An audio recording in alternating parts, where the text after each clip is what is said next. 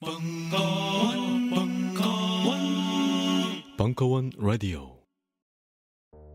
요즘 나는 책 추천을 하지 않는다. 그래도 이 책은 추천하지 않을 수 없다. 나는 딴지일보 읽은 척 매뉴얼의 애독자였으니까. 유시민. 고전은 직접 반려들어 읽는 게 가장 좋다. 그게 여의치 않으면 너부리의 읽은 척 매뉴얼을 읽어라. 읽은 척 매뉴얼은 고전들의 뒤틀린 소개이자 색다른 비평일 뿐만 아니라 그 자체로 고전과 맞먹는 유사 고전이다. 고종석. 그는 딴지일보 역사를 통틀어 가장 딴지적 글쟁이다. 김어준. 고전이 얼마나 재밌는가를 은하계에서 가장 재밌게 설명하는 책. 딴지 편집장 너브리의 고전문학 읽은 척 매뉴얼. 아직 고전을 모르는 분들께 그리고 이미 고전을 알고 있는 분들께도 강력 추천합니다. 지금 바로 전국 서점에서 만나보세요. 딴지 마켓에서 구입하는 분께는 저자 사인본을 배송해 드립니다. 안녕하세요. 딴지 마켓 조립 PC 전문 업체 컴스테이션의 이경식입니다. 혹시 알고 계십니까? 용산 선인상가에 빛나는 1층 130호. 제 머리 때문에 빛나는 건 아니고요. 저희 컴스테이션이 여러분들을 기다리고 있는 곳입니다. 2014년 가을 저희 컴스테이션은 전국의 컴퓨터 호객님들을 탈출시켜 주기로 결심했습니다. 더 이상 용산에서 어리버리하게 돌아다니지 않아도 될 우리 딴지스를 위해 신뢰와 정직함으로 컴스테이션이 선인상가 1층 130호에서 여러분들을 기다리고 있겠습니다. 친절함이 무엇인지 경험해보고 싶으신 분들은 주저하지 마시고 놀러오세요. 마음을 담아 설명드리겠습니다. 전국의 딴지스들이 엄지손가락을 치켜 세울 때까지 최선을 다하겠습니다. 지금 당장 궁금하시거나 나오시기 부끄러우신 분들을 위해 휴대전화도 개방해 놓겠습니다. 011-892-5568번 전화 주십시오. 고맙습니다. 컴스테이션은 조용한 형제들과 함께합니다.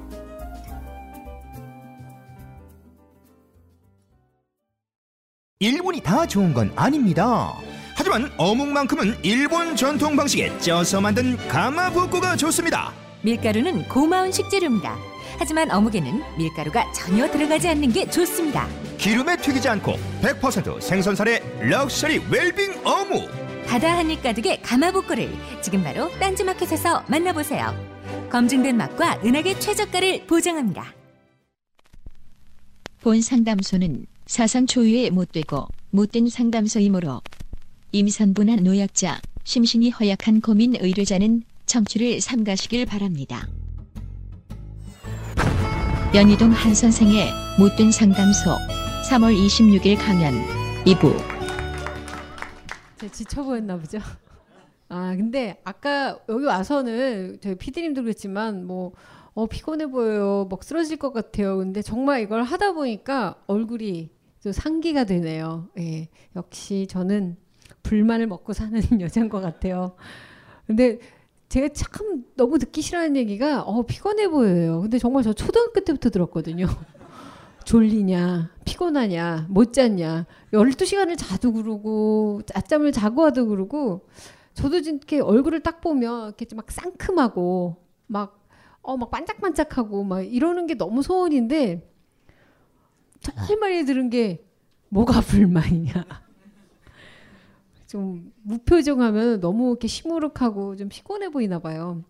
그래서 눈이 좀 번쩍 뜨였으면 좋겠는데, 아, 저의 고민은 그거예요.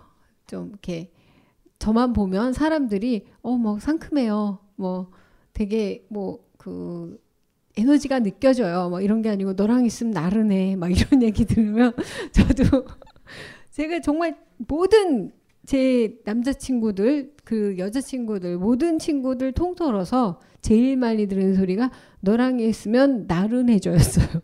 게을러져랑. 성적도 떨어지고. 여기 이 짧게 보내주신 오늘 걷어주신 이 내용이 너무 너무 재밌어요. 좀 보면서 아까 너무 즐거웠는데, 어, 본인들은 고민이신지 모르겠지만 저는 못됐잖아요. 어쩜 이렇게 재밌는지. 일단 이렇게 생각합시다. 여러분들의 고민을 하나하나 개무시해서가 아니에요. 솔직히 이상해요. 이게 고민인가? 제 책 제목이 원래 무슨 고민인가가 아니었어요. 극 따위가 고민이야? 막 이러려다가 어, 말았는데 어쨌건 하나하나를 제가 너무 가벼이 여긴다고 생각하시면 맞아요. 왜냐하면 그러지 않으면 뭐 어쩔 거야. 뭐 같이 울 거예요. 울 시간 따로 있고. 그리고 여기 오신 분들은 오늘 이거를 공중에 올려서 누가 치든 날아가든 고민을 산산분해해서 공중분해하고 가시는 걸로 어, 컨셉을 잡읍시다. 일단 어떤 분이 88년생이면 몇 살이죠? 계산이 안 돼요? 너무 어려 그쪽은?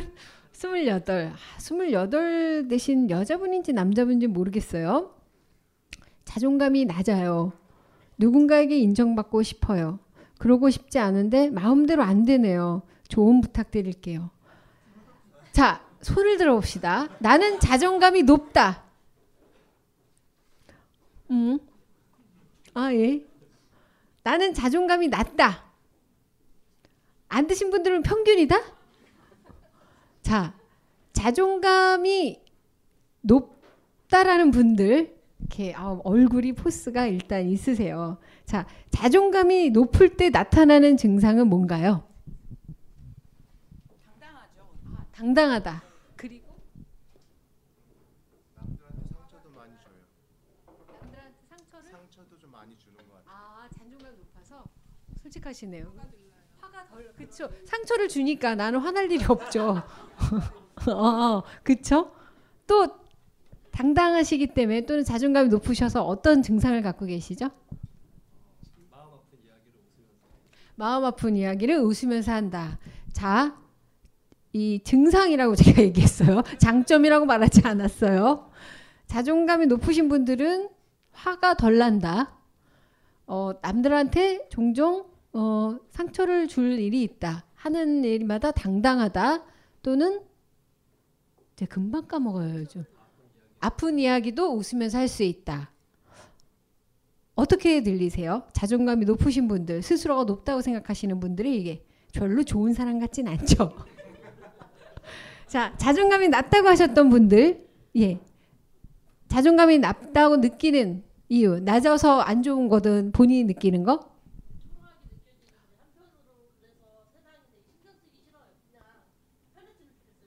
아, 그러니까 너무 신경을 많이 쓰게 되고 초라하게 느껴지니까 그냥 막 어떻게든 뭐 나몰라라고 싶다. 그런 느낌적 느낌이 든다. 또 자존감이 낮으시면 어떤 행동이 나오나요?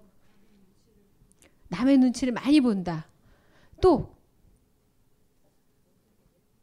모든 게 내 탓이다. 너무 좋은 사람 같이 보이죠. 자존감이 높은 것과 낮은 건 이런 차이예요. 높을 필요도 낮을 필요도 없습니다. 살아만 있으면 돼요. 이분은 자존감이 낮다고 느껴요. 근데 아까 손 안 드셨던 많은 분들 이분들이 문제가 있는 거예요. 자존감이 뭐지? 먹는 건가? 그 그게 왜 자, 낮으신 분들이 주변 사람들이 신경을 많이 쓰셔서 낮은 게 아니고 민감하신 거고 높으신 분들이 또 못돼 처먹어가지고 그러신 건 아니고 본인도 어쩔 수가 없어요. 그런데 그렇다고 해서 이분처럼 자존감과 인정받는 거는 아무 상관이 없다는 것만 이해하시면 되세요. 자존감은 살아있으시면 돼요. 내가 필요할 때 높아지면 되고 필요 없을 땐 낮출 필요도 있죠. 그래서 주변 사람들을 배려해야 될 때는 아파서 힘든 분들 앞에 가서 자존감을 높일 것도 없고 너무 불필요하게 어, 자존감이 높았다 낮았다 뭐 이럴 필요는 없는 것 같고 그냥 뒤지지만 않고 살아만 있으면 언젠가 내 자존감이 필요할 때 하시면 인정받으시면 돼요. 계속 인정 자존감이 높다고 자주 인정받으세요? 주변에서? 아, 정 인정받는다고 생각하죠. 자, 그러면 제가 물어볼게요. 잦은 충돌도 많으시죠? 인간관계에 있어서? 그렇죠. 잦은 충돌을 일으키면서 살 수 있으세요? 그쵸? 그러느니 내가 당하고 말지죠? 자, 잦은 맷집이 좋으신 분들이에요. 누가 뭐라고 말건 무신경하다라는 게 아니고 그거보다 더 중요한 게 있는 것 뿐이죠. 음. 그러니까 자존감은 내가 아 자존감이 낮아라고 느끼면 그래서 인정 못 받는다 이쪽으로 가지 마시고 아직도 살아내 있구나. 내가 지금 배려를 하고 있구나라고 생각하시면 되고 필요할 때 나서시면 인정받으시면 자존감이 또 올라가는 것도 아니에요. 뭐 인정받았다고 자존감 높으신 거 아니죠? 원래 그러시죠?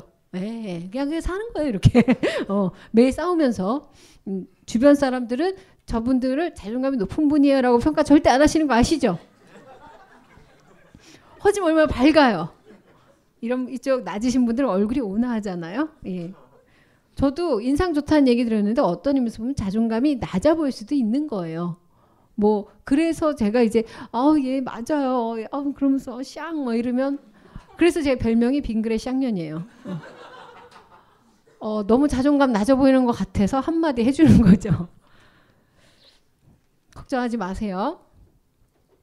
아, 이게 진짜 걱정입니다. 여러분, 이거 함께 고민해 주셔요. 이거는 우리나라 전체가 고민해 주셔야 되는 고민이에요. 이게 고민이라면 고민입니다. 다른 사람에게 웃어 넘길 거라도 제겐 지금 가장 큰 고민이죠. 저희 작은 딸이 전교 꼴찌입니다. 웃지 마세요. 초등학교 때까지는 그냥 대충 넘어갔는데 당장 다음 주부터 중학교 생활을 해야 합니다. 공부가 인생의 전부가 아니라지만 공부를 못해서 무시를 당한다는 걸 아이는 압니다. 그래서 6학년 때는 약간의 왕따도 당했죠. 다른 건 다 괜찮습니다. 웃기도 잘하고 남들 배려도 잘하는데 과외도 학원도 다녀봤고 제가 가르쳐도 봤는데 영 공부에는 소질이 없는지 앞으로 3년 아이가 학교 생활을 잘 버틸런지 수업 시간에 멍 때리고 앉아 있을 아이를 생각하면 먹먹합니다. 3년 잘 버틸 수 있겠죠?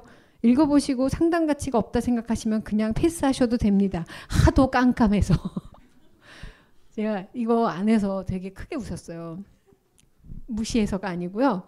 우리 엄마는 왜 이런 고민을 안 했지? 딸이 전교 꼴찌였는데 한 번 저도 전교 꼴찌한 적 있어요. 어, 이유는 잘 기억이 안 나요. 학교를 잘 못 갔었어요. 뭐 아파서 뭐 그런 것도 있었는데 중요한 거는 이걸 고민하는 자가 따님이 아니고 어머님이시라는 거죠. 지금 따님은 어, 오늘이 목요일이니까 지금 TV 뭐 보고 있을까? 어머니 여기 와서 지금 고민하고 계시는데 따님 분명히 집에서 TV 보고 있겠죠? 5개월 날 애들이 보는 프로가 있을 거예요. 뭐 주말이면 런닝맨이라든지. 자, 아이는 지금 음, 만약에 이 아이가 그것 때문에 너무너무 괴로웠다면 그것도 고민할 문제가 아니에요. 노력하면 되니까. 해도 안 된다고 그래도 그 과정에서 뭔가를 배울 수 있으니까. 근데 이게 고민이 안 된다면 또 고민할 게 아닙니다. 3년간 공부 말고 할 것도 많이 있겠죠. 자, 근데, 음, 제가 아까 이 초반에 우리 전 국민이 고민해야 되는 거라고 얘기 들었듯이 어머님이 참 낙관적이세요. 되게 유머 감각도 있으시고, 뭐 패스해도 된대요. 그리고, 어, 웃어 넘길지도 모르겠지만 이미 본인이 어, 약간의 유머 감각이 있으시고 아이도 되게 편안하게 보시는 거예요. 그래서 저는 걱정을 안 합니다. 정말 심각하게 이 아이가 공부와 성적 때문에 인생이 어떨 거라고 걱정하시는 분이라면 지금 한가하게 여기에서 이 고민 안 쓰시고 있겠죠? 뭐 그냥 과외 선생 누구 누구 뭐 해가지고 남편의 그냥 뽕빠를 내서라도 과외비를 하고 빚을 내서라도 뭔가를 하고 뭐 하겠죠. 그런 어머니가 아니셔서 이 아이는 잘 클 거라고 생각해요. 본인들이 전교 꼴찌예요. 이 어머니가 이렇게 고민하고 있으면 이 아이의 가, 이 아이가 느끼는 엄마에 대한 느낌은 어떨까요? 어, 약간 느낌적 느낌으로 말할 수 있을 것 같아요, 오빠가. 그렇죠.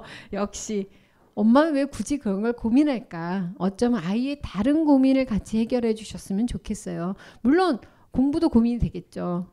그런데 또 어머니가 가르쳤다라는데 또 맹점이 있으실 수도 있어요. 어, 저도 동네 제가 과학을 잘했었거든요. 그래서 동네 친구 딸이 공부를 못한다 그래서 야, 내가 과학은 가르쳐 줄게. 그래서 공부도 되게 열심히 했어요. 그래도 어, 이번에 과학은 너무 잘할 것 같아요. 근데 점수가 더 떨어진 거예요. 저 그 집 남편한테 얼마나 혼났는지. 근데 그 친구가 이제 학교를 어, 고등학교로 관두고 소질 있는 미술을 준비하면서 이제 외국 유학 갈걸 준비하는데 완전히 새로운 길이죠. 근데 온 동네가 응원을 해줬어요. 아, 해도 안 될 것 같더라니. 막 이러면서 어, 과학 나 때문에 망치긴 했지만 제일 크게 응원을 해줬습니다. 부모님들이 낙천적이세요. 그 친구 어린 친구의 부모님들도 어머님이 더 많은 걸 공부하셔야 되세요. 애보다 이 아이가 살아갈 수 있는 또는 뭔가 더 배울 수 있는 무언가 더 많이 해줄 수 있는 거 영어 가액 수학 해보니까 안 된다. 그래도 1등, 2등은 올리는 건 중요해요. 학교 다니면서. 그런데 더 많은 길이 있지 않을까를 보시게 될 좋은 계기가 되실 수도 있으실 것 같아요. 어머님한테 숙제가 많다고 보십니다. 그리고 아이는 어, 건강한 게 좋은 것 같아요. 제 어, 오빠가 딸이 셋인데 둘째 조카가 태어날 때 칠삭동인데 1kg이었어요. 정말 그것도 한 달을 버텨서 태어나서 1kg이었는데 막 인큐베이터도 요만한 데 들어가 있었어요. 막 여기에 뭐 이런 거 붙이고 심전도 뭐 이런 거 하면서 애가 막 바둥바둥바둥 하고 있는데 그 인큐베이터 밖에 윈도우에서 온 가족이 그걸 보고 있는 거죠. 막 빨개요 애가 요만해 가지고 미숙하니까. 그래서 의사는 매일매일 마음의 준비를 하셔야 될지도 모릅니다. 근데 우리는 밖에서 이러고 보고 있는데 갑자기 저희 오빠가 애가 막 바둥거리는 걸 보고 있는데 활발하네 밥 먹으러 가자 이러더라고요. 근데 의사는 그 얘기를 듣고 깜짝 놀랐대요. 고통스러워서 저렇게 움직인다고 생각했는데 이 가족들은 활발하네 그러더니 가서 밥을 막 먹고 와서 여전히 활발하네 이런다는 거죠. 우리가 봐도 어 빨간 게 아 이거 힘도 좋아 보이고 뭐 밥 먹고 오자. 근데 의사는 매일매일 준비를 하라는 거예요. 그렇게 매일매일 3개월 준비해서 퇴원을 했어요. 그리고 이번에 고3인데 이제 재수를 해요.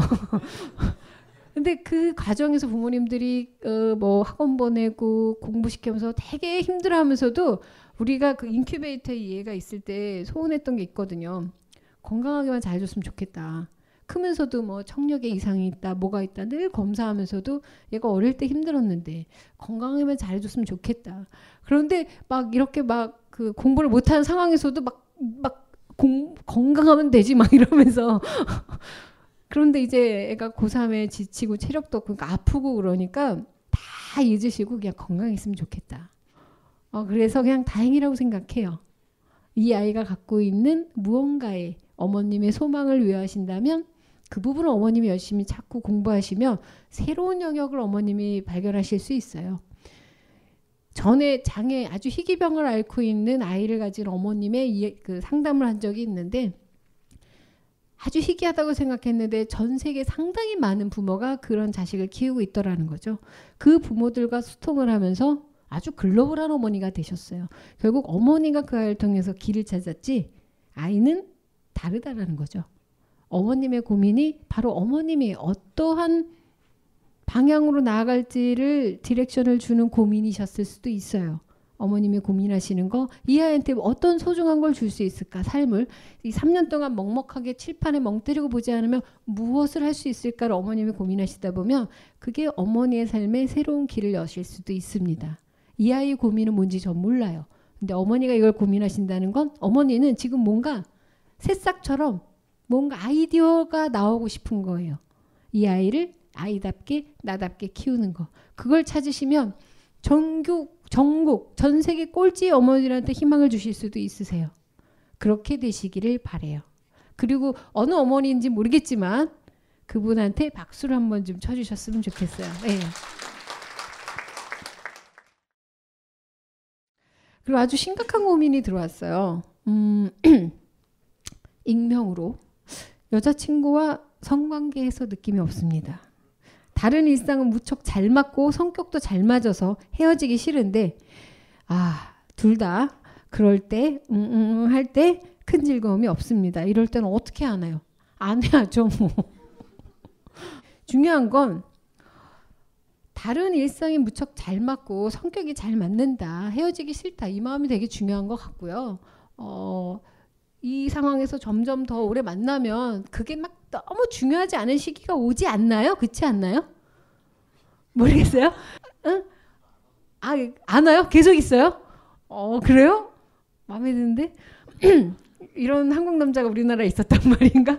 내 주변은 왜 40대에 다 뭐 손도 닿는 걸 괴로워하는지 그렇게 제 앞에서 몸을 아끼더라고요 남자들이 뭐 이렇게 뭐 이렇게 몸을 육신을 아끼시는지 어쨌건 자, 어, 어떤 부분은 어디에서 어떻게 문제가 있는지 제가 정확하게 몰라서 알면 참 좋겠는데 궁금하기도 하고 뭐 테크닉의 문제인지 분위기의 문제인지 여자 몸매의 문제인지 각자 이유가 있는데 어, 33세 남자분의 고민, 어, 고민일 것 같아요.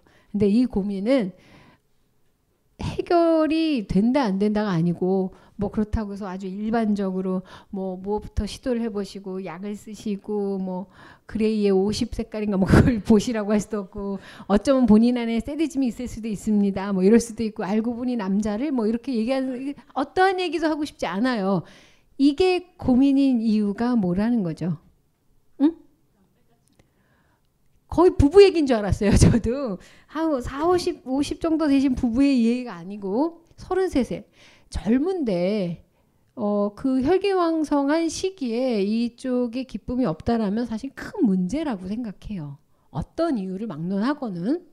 근데 너무 좋은 그 관계라서 헤어지고 싶지는 않다.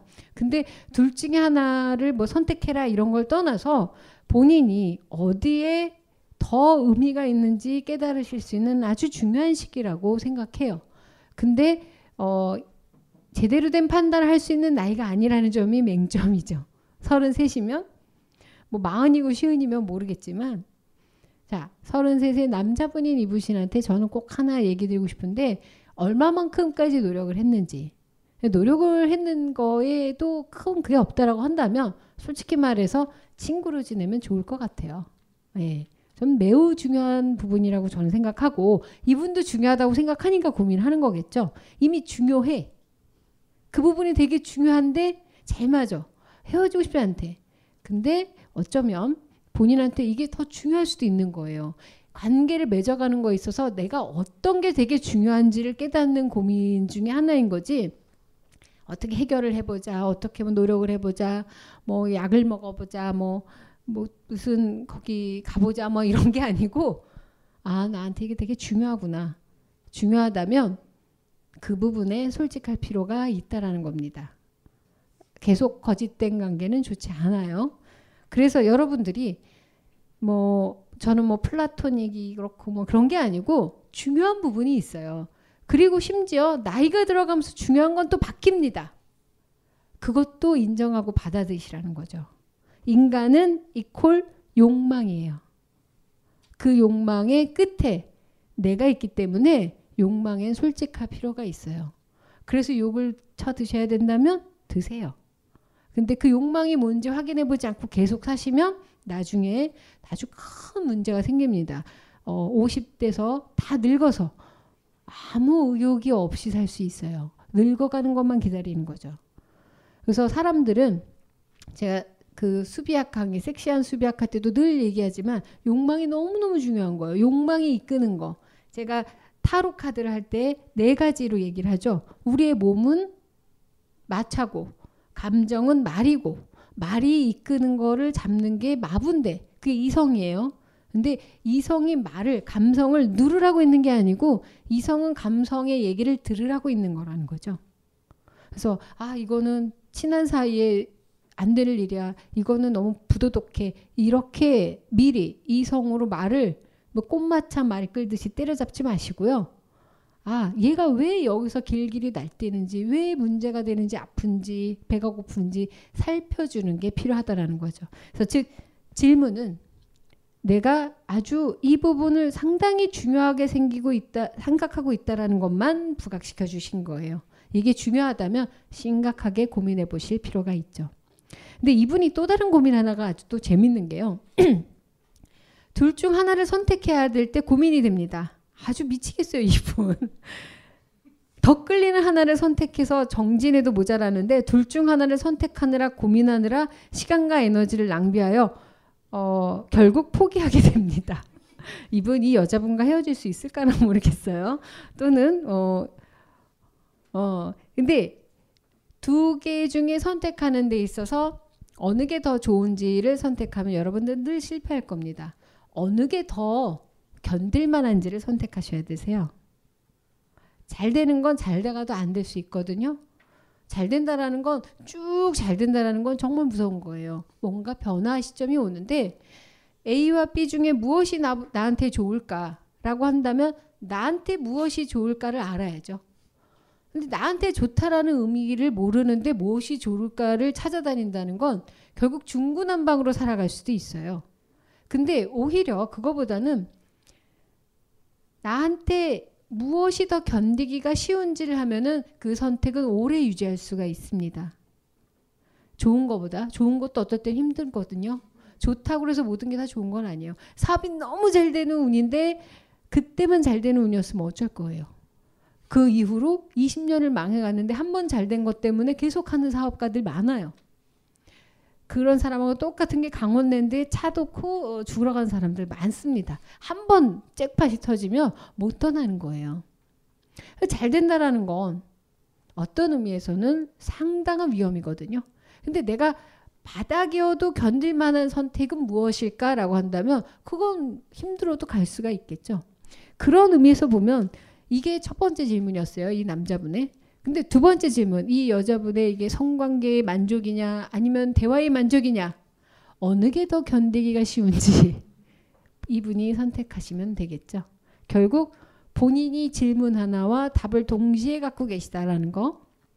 항상 이분은 둘 중 하나를 선택할 때 더 끌리는 하나를 선택하려고 하시는데 끌리는 거가 뭐가 그렇게 중요합니까? 끌렸다가도 안 끌리는데 내가 더 이 상태가 오래된다면 섹스리스로 계속 지내는 것과 대화만 계속 나불나불 하는 것과 1년이나 3년 됐을 때 어느 걸 더 견딜 수가 있을까를 생각하시고 여러분이 또는 이 남자분이 선택하시면 더 잘 견디실 수 있으실 것 같아요. 아마 그 부분에 동시에 도, 그 답과 질문을 해주신 것 같아서 이 질문하신 분도 아주 인상이 깊었습니다. 그 다음 또 좋은 질문 중에 하나가 있는데요. 아주 흔한 고민이면서도 우리 모두 해봤었던 고민이죠. 꽤 오래 만난 남자친구랑 헤어지고 그 이후로 앞으로 사랑을 못하게 될 것 같은 느낌이 듭니다. 제 마음을 끄는 남자를 다시는 못 만날 것 같은 느낌이 아주 강하게 드는데요. 주변에서도 보면 한번 깊은 사랑을 한 뒤로 다시 인연을 못 만나 계속 싱글로 계시는 분들을 보면 왠지 제 미래인 것 같은 느낌도 드네요. 제가 또 사랑을 할 수 있을까요? 한 번 깊은 사랑도 못하고 계속 혼자 있는 저도 있어요. 본인의 미래인지 아닌지 모르겠지만 깊은 사랑을 하고 그 다음에 인연을 못 만나고 꽤 오래 남자를 만나셨죠? 좋아하셨는데 헤어지고 난 뒤에 사랑을 못할 것 같다는 느낌이 드는 건 정상이 아닐까요? 예.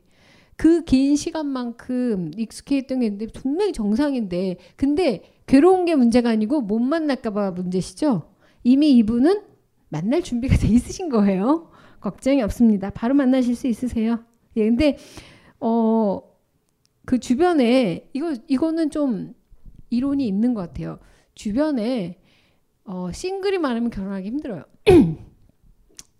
점점 혼자 살기 좋은 방식으로 점점 더 독립적으로 되어가요. 모든 상황이 혼자 살기 아주 좋은 상황이 돼요. 그러면 안 되는데 어, 또 뭐 주변에 커플이 또 많으면 어, 그런 경우 있었어요. 제가 사는 그 동네가 좀 음, 이 서울 안에 있으면서도 뭔가 약간 좀 독특한 동네이긴 한데 싱글들이 꽤 있었거든요. 있었는데 한 분이 후다닥닥 결혼을 하시더라고요. 근데 대단히 외로움을 탔어요. 그 이유가 뭘까? 다 싱글이고 했었는데 되게 친한 친구가 아주 그 잘 사는 커플이 있었는데 그 이 친구 있는 쪽으로 이사를 와서 함께 다 잘 지낼 것처럼 느꼈던 거겠죠. 어쩌면 저도 어머 그래서 친구들이 싱글이 있고 그런데 이렇게 간 것 같은데 다 싱글이다 보니까 다 집안에 바뀌어가지고 나오질 않아요. 더 외로워졌어요. 그러니까 다 각자의 그게 있다 보니까 기대한 것만큼 또는 내가 원하는 만큼 그 외로움이 축적되지 않으면 더 외로워지거든요. 그래가지고 후딱딱 결혼을 하시더라고요. 어쩌면 역설적으로 좋은 방법이 됐는지도 모르겠는데, 음, 이분처럼 뭐 미래에 혼자가 된다 안 된다 이게 지금 고민하실 게 아니고 이미 본인은 준비가 되셨으니까 미래 혼자 되는 게 싫으시면 음, 이분들이 아주 훌륭한 사랑을 하시다가 혼자 있는 건 선택이실 수도 있고 암울한 미래가 아닐 수도 있거든요. 아, 이분은 빨리 찾으시는 게 좋으실 것 같아요. 준비되신 거로 생각하고 어, 오랫동안 못 만날 것 같은 느낌, 내 마음을 끄는 남자, 애시당초 이런 게 있을려나 모르겠어요. 어, 예, 예. 어, 약간의 뭔가 동하면 바로 만나시기 바랍니다. 스마트폰에 바이블, 벙커원 어플이 대폭 업그레이드 되었습니다. 강좌 및 강의별 결제 기능 탑재.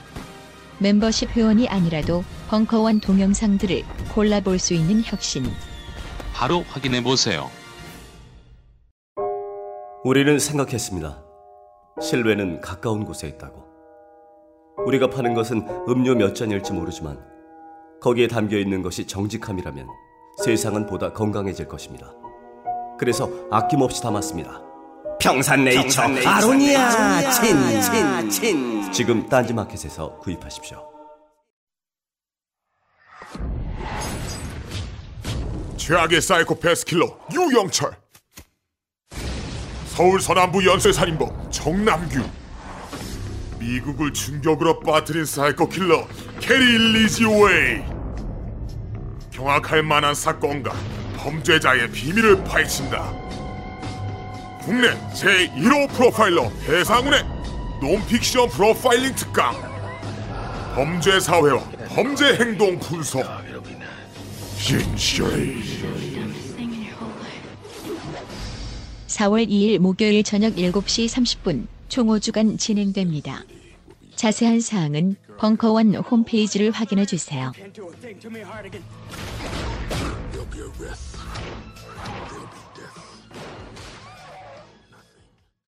공통적으로 많은 분들이 고민하시는 게 인간 관계세요. 관계. 아, 관계 너무 힘들죠. 인간관계가 쉽지 않네요. 저는 나름대로 관계에 있어 선을 지키려고 하는데 가끔씩 제 선을 넘어 마음대로 휘젓고 가는 사람들이 있습니다. 무시하고 싶은데 차갑게 대하지 못하고 그럭저럭 맞춰주며 참다가 나중에 스스로 폭발하고 합니다. 그러다가 끊어진 관계들도 있고 틀어진 사이도 있고 이런 인간관계들 때문에 스트레스도 심하고 시간이 지나면 죄책감도 생기네요. 그러다 보니 스스로에게 문제가 있나 싶기도 하다가 전반적인 관계 맺기에 점점 자신이 없어지고 경계심도 커집니다. 연애에서도 마찬가지고요. 자존감도 낮아지는 것 같습니다. 어우, 자존감 높으신 분들 저기 학원을 하나 차리세요. 자존감만 건드리면 대박 날 것 같아요. 자존감하고 아무 상관없습니다.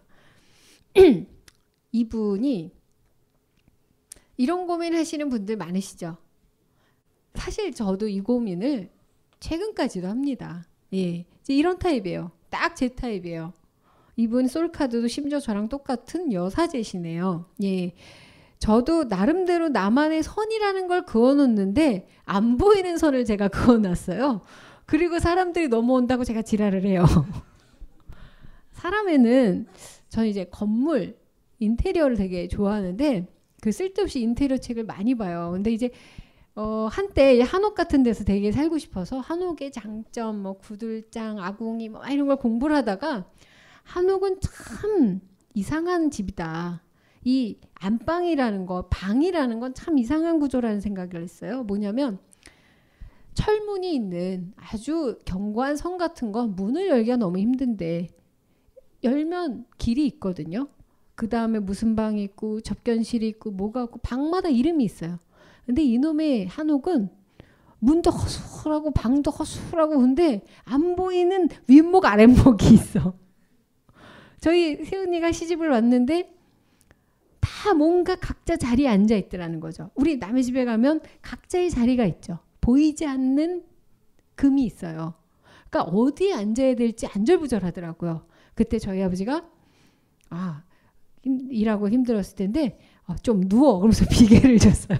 저희 집 식구들 안 앉아 있습니다. 눕거든요. 세연이가 비계를 받고 도대체 어디에 누워야 될지 몰라가지고 앉는 것도 아니고 근데 다 이렇게 모로 모로 누워 있는데 어디 낑겨서 눕겠어요. 편히 누워 이러는데 아, 한 1년간 고생했다고 그러더라고요.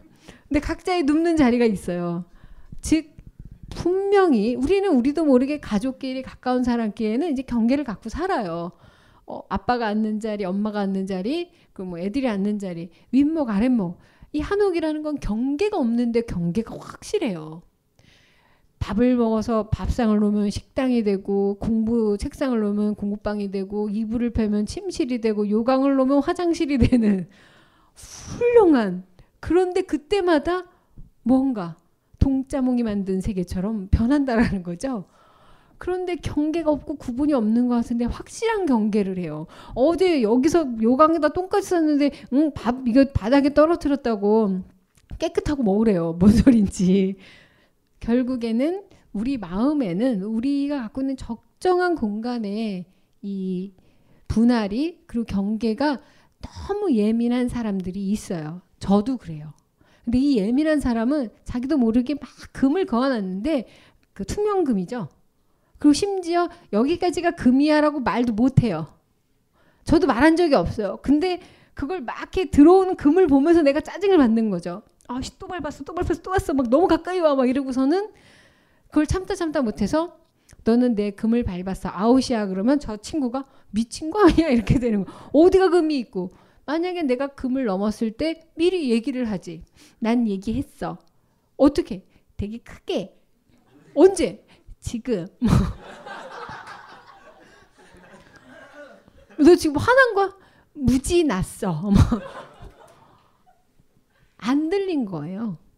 우리 이분 깜장별님 보통 사람들이 어 이렇게 폭발하고 맙니다. 근데 내가 보기엔 이분 폭발했을 때 이렇게 한 거야. 아이씨 이 정도예요. 뭐 이렇게 들어없고 부시고 막 난리를 치랄 용천을 해야지 사람들은 어 얘가 좀 뭐 문제가 있네 뭐 이렇게 이렇게 생각하지 그냥 조용히 말하면 안 믿습니다. 그런데 이분이 그렇게 두들겨 부시고 막 난리를 칠 수 있을까요? 금도 조용히 투명금으로 그리는 분이 참고 참고 또 참고 싫어 이러는 분을 결국 이분은 어떠셔야 되냐면 한계까지 간 다음에 그냥 버리고 가시는 거거든요. 그래서 어 항상 의사소통하실 때 조심하셔야 되는 게 나는 얘기 다 했다고 생각하는데 저쪽에 귓구멍이 막힌 게 아니고요. 일반적으로 이거는 데시빌상 화난 게 아니다라고 느낄 수 있는 정도만 얘기했을 수도 있어요. 그럼 내가 더 크게 말하면 본인이 너무 힘들죠. 그래서 이런 분들은 방법이 하나입니다. 어, 그럴 수 있는 사람들하고만 관계를 맺으셔야 되는데 내 금이 여기까지라는 거를 뭐 보여주시고 넘고 안 넘고 그런 거는 본인이 컨트롤을 못 해요. 금이 저쪽에 보이지 않기 때문에 늘 누군가가 넘나들 겁니다. 그런데 한 가지만 생각하세요. 중요한 건 이분은 인간관계에서 본인이 무시당하고 있다. 자존감이 그래서 낮아진다. 저 사람들이 나를 못 살게 군다라는 피해의식이 너무 크다라는 거죠. 안 보이는 금을 밟았다고 나를 무시한다라는 건 아니에요. 그래서 그분들한테 끊거나 자르거나 무례하게 하실 필요는 없어요. 그냥 나이스하게 금을 들어오면 뒷걸음질 한번 치시면 돼요. 그리고 내가 또 그 금이 확장되는 때가 있습니다. 그럴 때 또 한 번 나가시면 되는 거고 이 사람들이 나를 휘젓고 휘는 게 아니에요. 본인이 보이지 않는 룰을 걷고 괜히 고민하시는 거거든요. 즉 아무도 본인을 괴롭히지 않았어요. 아무도 본인을 무시하지 않았고 아무도 본인을 휘젓고 다닌 적이 없어요. 즉 이 사람들이 나를 어떻게 하건 감정적으로 무시당했다고 자존심 상하시거나 의심하시거나 자존감을 낮다라고만 비관하지 않으시면 되세요.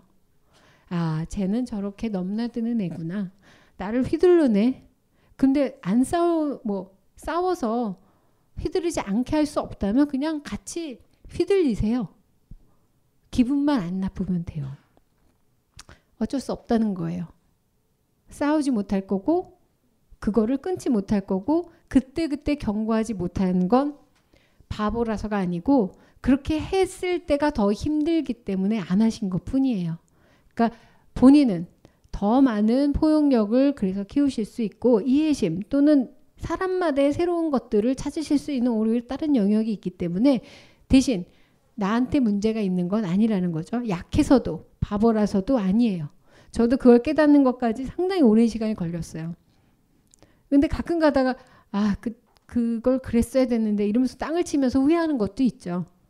하지만 그때마다 잠시 나를 괴롭히려고 할 때 난 병신인가? 나 왜 나이, 나이를 많은 처먹고도 이래? 라고 생각하지 않고 아유, 그래서 내가 싸워서 이길 수 있는 사람도 아니고 내가 욕을 하고 뭐라고 한들 내가 속이 안 편했을 텐데 내가 또 하나를 배우는구나 하고 뒷걸음치고 그 사람이 뭐 끊고 자르고 이러지 않고 그냥 봅니다. 관계는 제일 쉬운 게 끊어버리는 거예요. 근데 날이 갈수록 끊는 거 그게 좋은 것도 아니고 힘도 없어요. 잘 내버려 두셔야 돼요. 어장 관리가 아니고요. 내 기분, 상황, 모든 변수에 따라서 관계는 다시 새롭게 시작할 수 있어요. 근데 끊으면 끝이에요. 되돌아갈 수 없는 길을 자꾸 만들고 뭐 배수진을 뭐 쳐버리고 뭐 그딴 거는 개나 줘버리고 욕해가지고 그 사람하고 정말 끊을 관계 아닌 다음에는 언제 어떻게 또 볼지 몰라요. 저도 자꾸 10년 전에 알았던 사람들을 자꾸 만나요. 맨날 물어봐요. 내가 그때 얼마 껐었냐? 물어봐요. 아니, 아, 그때는 안 만날 것 같은 사람들인데 또 봐요. 그때 분명히 죽어도 안 볼 거라고 생각하고 끊었는데 어느 순간 어떻게 또 보게 돼요. 그때 내가 얼마나 어떻게 해야 되느냐에 따라서 덜 쪽팔리고 어, 아주 쪽팔린 상황이 생기죠. 그래서 여러분들 그냥 모르시겠다면 특히 이런 분은 내가 이 금을 명확하게 해서 그 사람들한테 해줄 수 있을 만큼의 어, 그러한 자질도 아니고 그게 못나서는 아니라는 거. 나는 오히려 분란을 일으키고 그 부분에 대해서 얘기하는 것보다는 내가 알아서 아, 그냥 저런 사람이라고 판단하고 계세요. 그래서 힘들면 좀 피하시고 아니면 괜찮으면 또 만나시면 됩니다. 그냥 두십시오. 그럼 내 주변에 많은 사람들이 존재하게 되실 거예요. 근데 기분 내킨다고 확 끊고 연락 안 하고 잠적하고 이게 반복이 되시면 본인만 손해세요. 무슨 손해냐면 그럼 정말 능력이 떨어지는 게 돼요. 저도 어, 많은 고민을 했던 거라 같이 얘기를 드린 거예요. 그래서 한마디로 이거는 자존감이 낮은 거랑 아무 상관이 없으시다라는 거. 본인이 못난 거랑은 아무 상관이 없으세요. 본인은 그저 안방 같은 분이세요. 편한 사람일 수도 있어요. 그 장점을 계속 유지하는 게 본인이 강점이 되시는 거지. 편한 사람으로 알아? 날 구구로 하네? 무시하는데 확 잘라버려. 그러면 그나마 있던 장점도 없어지고 그러면 이쪽 사람이 오 강단했는데 이럴 줄 알아요? 미쳤는데 그래요. 어제까지도 구구를 잘 잡고 있다가 오늘 난 그래서 너가 너무 싫었어. 그러면 어 얘가 이런 면이 있었네. 어 그렇구나. 이렇게 인정하는 사람 없어요. 미친 거 아니야 이러지. 괜히 그 뭐지 되게 유명한 여배우인데 그 조그맣고 아주 포스 있는 여배우신데 그런 고민을 하세요. 내가 좀 까다롭잖아. 그래서 좀좀 까칠하잖아. 그래서 너무 그런 욕을 많이 먹어서 되게 잘해줬어. 그런데 일을 하다 보니 또 까칠해진 거지. 그래서 옛날에는 까칠하다 그랬는데 이제 미친년이라고 그래. 그러더라고요. 왔다 갔다 하지 마세요. 차라리 까칠한 쪽으로 계속 가다 보면 뭔가 포스 있는 여배우가 될 수 있어요. 본인들도 그러한 컨셉을 아예 한 방향으로 가시기 바랍니다. 어,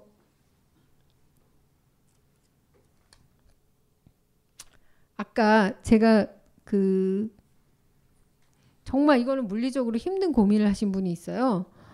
전 입사 3개월 차 신입인데요. 회사에 다른 불만은 없는데 회사에 높으신 분들이 사무실에서 전자담배를 핍니다. 향 같은 걸 넣어서 피우는데 이 연기를 맡으면 두통이 옵니다.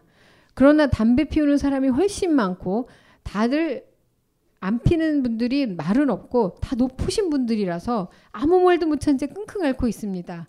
대리부터 부장까지 다 핍니다. 어떻게 할 수 있을까요? 진짜 고민되겠죠. 어? 불법이라고 신고하라고 지금 부장 대리 입사 3개월이야. 정의를 실현하고 잘릴까? 자, 언니 지금 방금 그랬죠? 아주 무서운 여자야. 응? 야, 신고하신대요. 불법이래요. 아. 예, 그렇게 꼭 얘기해 주세요. 이, 이거 질문하신 분, 이분 지금 그 말 했는데, 우리는 지금 미생의 장글의 얘기를 듣고 있는 거예요. 13개월이면 이거 언제 어떻게 될지 몰라. 그렇다고 되게 소심하게 책상마다 과태료 10만 원 뭐 붙이고 다닐 수도 없는 거고. 그막 부장 대리 끊어보겠다고 하는 사람들이에요. 전자담배면. 이것도 세금을 물어야 돼. 그래야 안 피지. 나라 차원에서 이렇게 해결할 수 있는 방법도 있지만 이분의 진짜 고민은 진짜 뭘까요? 여기를 본인처럼 멋있게 말하고 나갈 수가 없다라는 게 고민이에요. 그죠? 먹고 살려면 참아야 된다는 게 이분의 가장 원초적인. 근데 이걸 참아야 되는데 신입 3개월에 그냥 뻐끔뻐끔을 그 옆에서 향인지 뭔지 막 다들 무슨 소굴에 있는 느낌일 거 아니에요. 과태료 10만 원 정말 훌륭한 대답이긴 한데 예, 그리고 멋있게 10만 원 신고 다 해버리고 나오면 되는데 그걸 못 한다라는 게 문제라는 거죠. 근데 이 상황은 벗어나가고 싶어. 신입 3개월이 이런 고민을 한다면 부장 대리를 향해서 뭘 할 수 있을까요?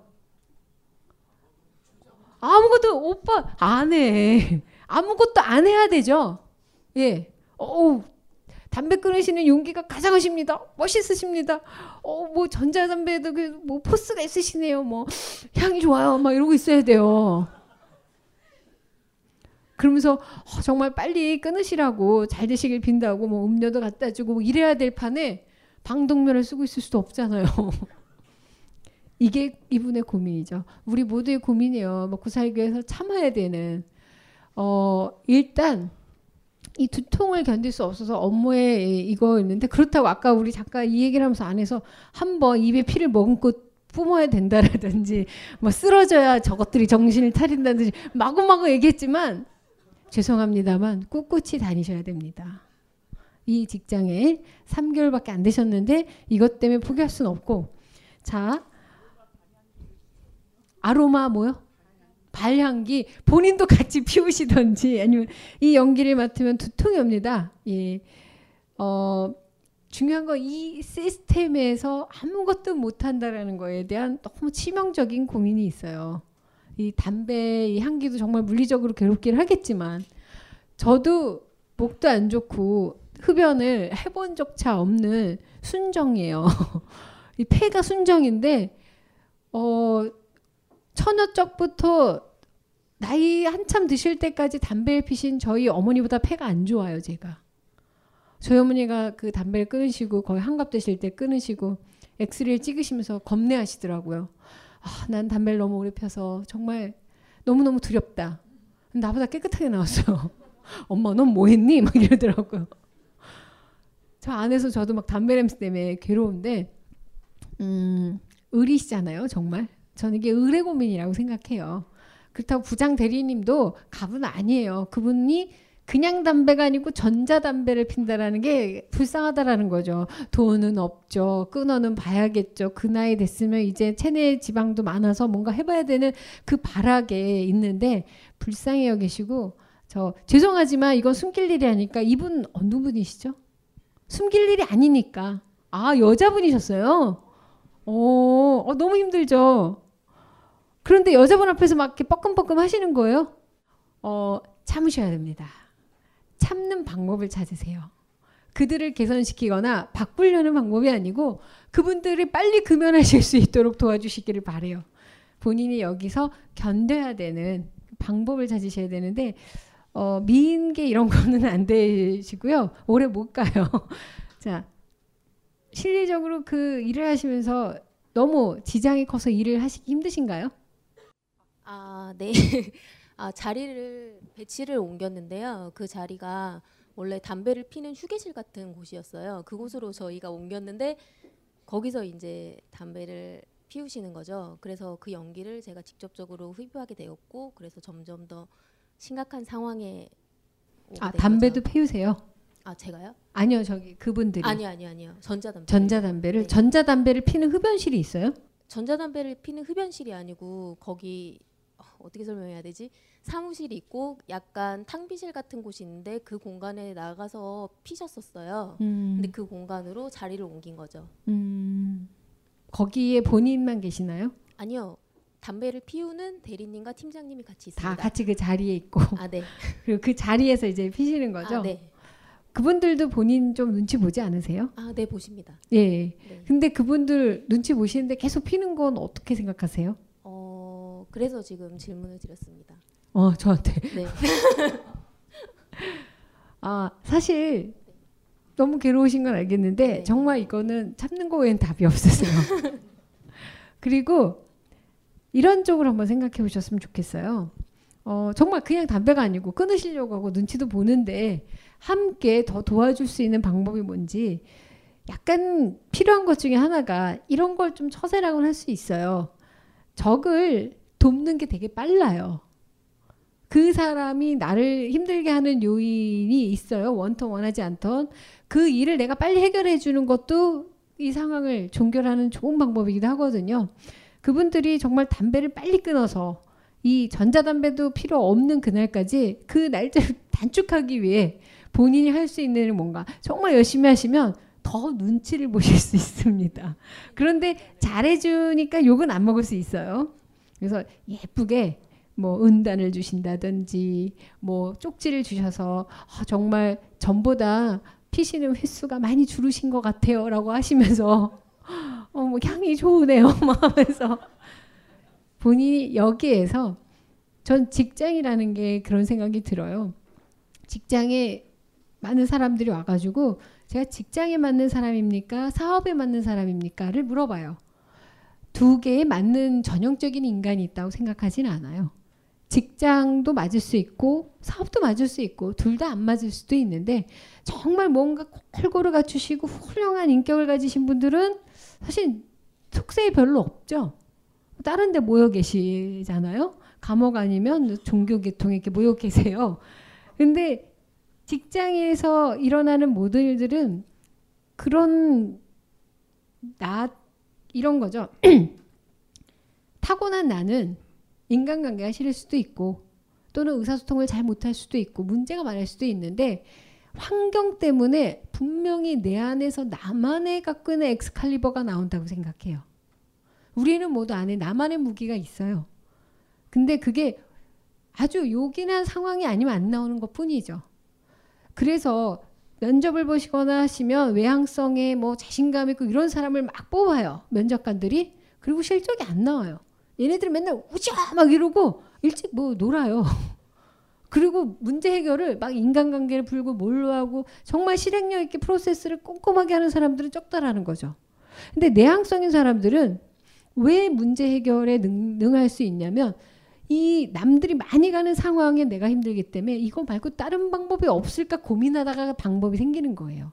제가 누누이 얘기하는 게 길을 갈 때 모르면 사람한테 물어보는 게 제일 빠른데 그거 싫은 사람 있어요. 말 섞기가 싫고 내가 백만 번을 뺑뺑 가도 내가 가는 사람이 있어요. 그런 사람이 내비게이션 만들었다고 누누이 얘기해요. 물어보기 싫으니까. 창의적이잖아요. 본인만의 무언가 여기서 살아남을 수 있는 방법을 찾을 수 있는 기회로 삼으시는 게 좋으실 것 같아요. 그런데 갑자기 너무 건강에 무리가 오면 그 연기 때문에 내가 정말 호흡곤란이 오면 그건 뭐 바로 조치를 취해야겠지만 이 고민을 하신다라는 건 이 상황을 이겨내고 싶으신 거잖아요. 이겨내고 싶은데 답이 없으신 거죠. 계속 고민하시면 돼요. 이거를 해결을 하려고 하시는 게 아니고 이 상황을 어떻게 해결을 할까? 쟤를 죽여? 잘 어떻게 죽여? 아니면 저 전자담배를 같이 펴? 뭐, 뭐, 뭔가 열심히 생각해 보시는 거. 그게 본인이 이 직장에서 진짜 배우셔야 되는 일인 거예요. 왜냐하면 본인이 처음에 보내주신 고민이 사람들하고 소통하고 대화하고 싶은데 낯선 사람과 함께 있으면 할 말이 없습니다. 무슨 말을 할까 고민하셔야 돼요. 저도 조낸 연습한 여자예요. 그냥 안 떠들어요.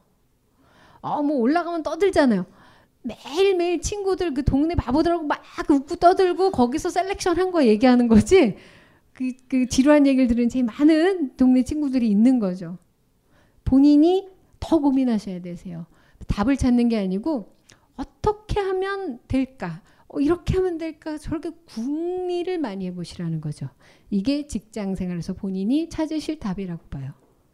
그런데 결국 생각해낸 게 겨우 해낸 게 망했어. 상관없어요. 이러면 망하는구나 라고 생각하면 돼요.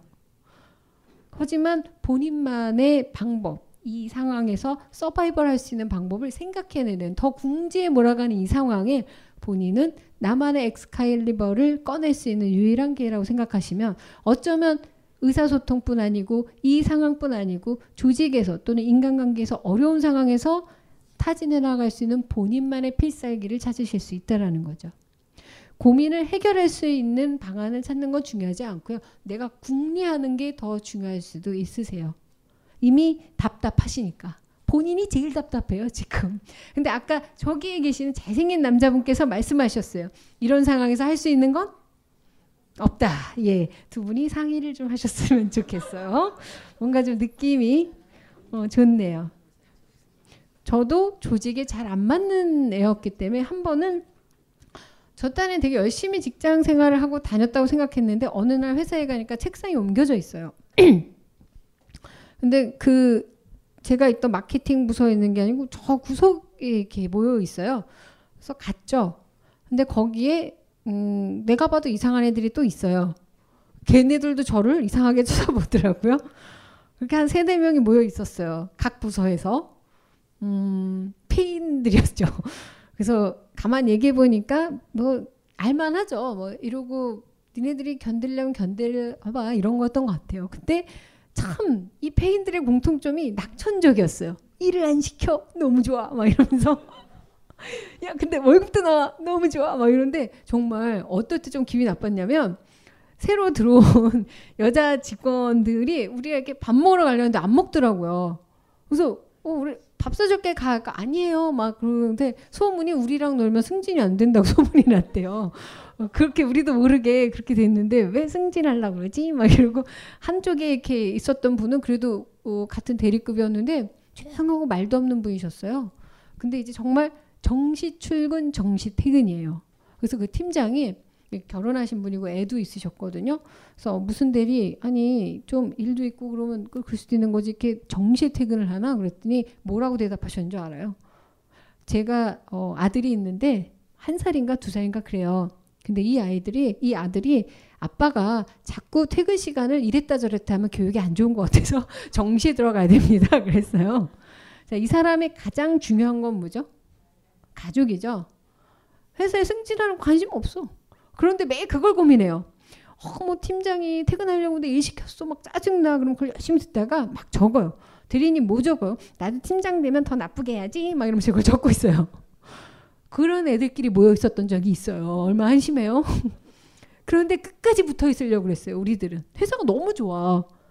일을 안 시켜서. 근데 정말 안 나가려고 하는데 결국엔 내보냈죠. 근데 그 셋이 다 잘 됐어요.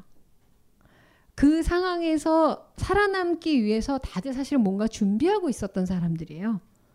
이 회사에 몸 바쳐서 막큰 것도 아니고 이 회사에서 뭐 사기치는 것도 아니고 그냥 조직이 안 맞는데 진작에 아는 거죠. 여기서 뭐 승진이고 뭐고 내 타입이 아니다. 계속 자기 개발을 하셔서 그분은 뭐 온라인으로 해서 음 무슨 뭐지 대학원을 졸업하셔서 그 저희 아이들이 뭐 아빠가 제때 들어와야지 교육이 좋다는 그분은 뭐 다른 회사 가시고 하나 좀 날라리 같은 직원이 있었는데 부자 여자를 만나는 게 소원이었는데 오 장가 잘 가가지고 잘 살아요. 저는 그때 이제 열심히 낮에는 회사 자고 밤엔 타러 볼 때였거든요. 그래가지고 그게 퇴근 때 되면 이제 일어나가지고 약속 장소 가서 타러 보려고 그래서 맨날 밤마다 그 교재 복사하고 막 아, 복사기가 너무 좋아 막 이러면서 있었던 때라서 뭐 회사가 바보가 이상 내쫓겠죠. 근데 그 직전까지 열심히 개발을 했거든요. 안 되면 본인 개발을 하시면 되는 거고 여기서 일단 버티는 동안은 무언가 방법을 찾으시면 됩니다. 조직에 맞고 안 맞고 이 상황에 안 맞는 건 안 맞는 게 아니고 내가 살 길을 볼 수 있는 또 새로운 그러니까 긍정적인 마인드를 가져라가 아니고요. 살아야 돼요. 버틸 수 있는 방법을 찾으시고 만인에게 좀 알려주세요. 그래서 이 방법은 없다라는 분을 한 번 깔아 뭉개시면 되시는 거예요. 이분을 설득하셔야 되시는 거예요. 근데 현재까지는 저분이 옳아요. 저분은 그 방법을 택하신 거죠. 그쵸? 어, 무슨 방법을 택하셨나요? 견딜 수 없으실 때? 문제입니다. 다음 중 대한민국의 부채가 늘어난 원인은 1. 공무원 연금 정답! 1번 공무원 연금. 아, 틀렸습니다. 아니, 왜 틀립니까? 공무원 연금을 방치하면 484조 원의 빚이 생길 텐데요. 그 484조 원은 지금 있는 빚이 아니고 140만 공무원의 미래 연금까지 모두 더한 액수죠. 잘못된 기금 운용과 MB 정부의 100조 원 낭비 등으로 늘어난 국가 부채가 공무원 연금 때문이라는 정부. 그런데도 철밥통 연금을 너무 많이 받는 거 아니냐는 정부. 공적 연금을 강화해 모든 국민이 철밥통을 가질 수 있는 길을 고민해도 부족한 지금 이들은 틀린 답을 맞다 우기고 있습니다. 전 교조가 바로잡겠습니다. 전국 교직원 노동조합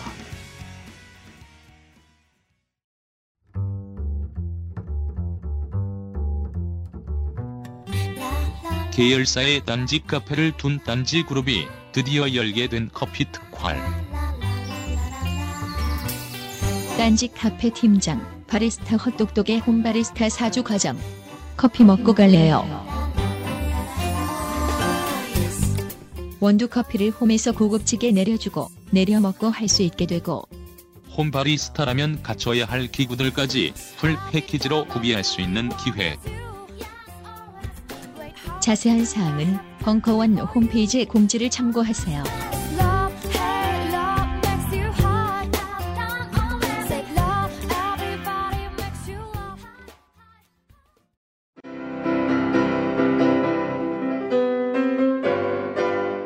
클래식은 너무 멀리 있거나 혹은 너무 가까이 있다.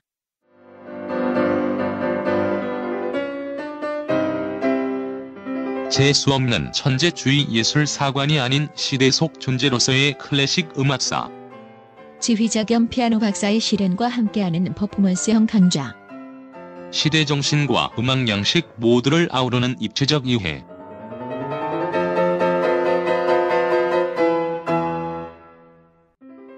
(2015) 벙커원 ultra special classic 끝판 48주 과정 강헌, 송창진 old classic 자세한 사항은 벙커원 홈페이지를 참조하세요. 저는 견디기가 되게 힘든 게 있었는데 음. 그런 게 있었어요. 그런 게 있었는데 뭐 저런 만약 예를 들어서 진짜 저런 상황이라면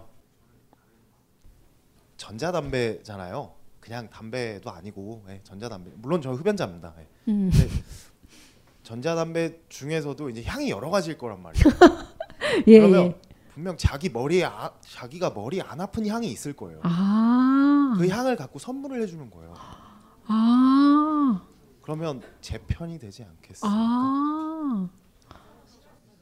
아 정말 전자담배 향이 여러 종류인가요? 아 본인이 빨리 저기 전자담배 가게를 가셔가지고요 향을 다 맡아 보세요. 두 분 저 뭐지 저 음료수 쿠폰이라도 드릴 테니까 어 그런 아이디어는 어떻게 생각하는 거죠? 지금 직장 다니시죠? 네. 어 너무 잘 지내실 것 같아요. 그렇진 않아요? 무슨 고민이 있으신가요? 고민 있어서 오신 건가요? 아니면 제가 좋아서? 아니, 뭐 겸사겸사. 겸사겸사. 예. 저 같은 타입 좋아하시면 직장 생활 어려운데. 음. 저는 거기 써 있을 거예요. 아, 아까 그 말은 통하는데 몸은 안 아니 통하는? 아니요. 에이. 아, 누구지? 뭐죠? 이기주의자? 예. 읽어드릴게요. 오빠가 읽을래요? 에 아니요 아니요 아니 그러지 마세요. 아니에요. 오빠 한번 읽어봐요.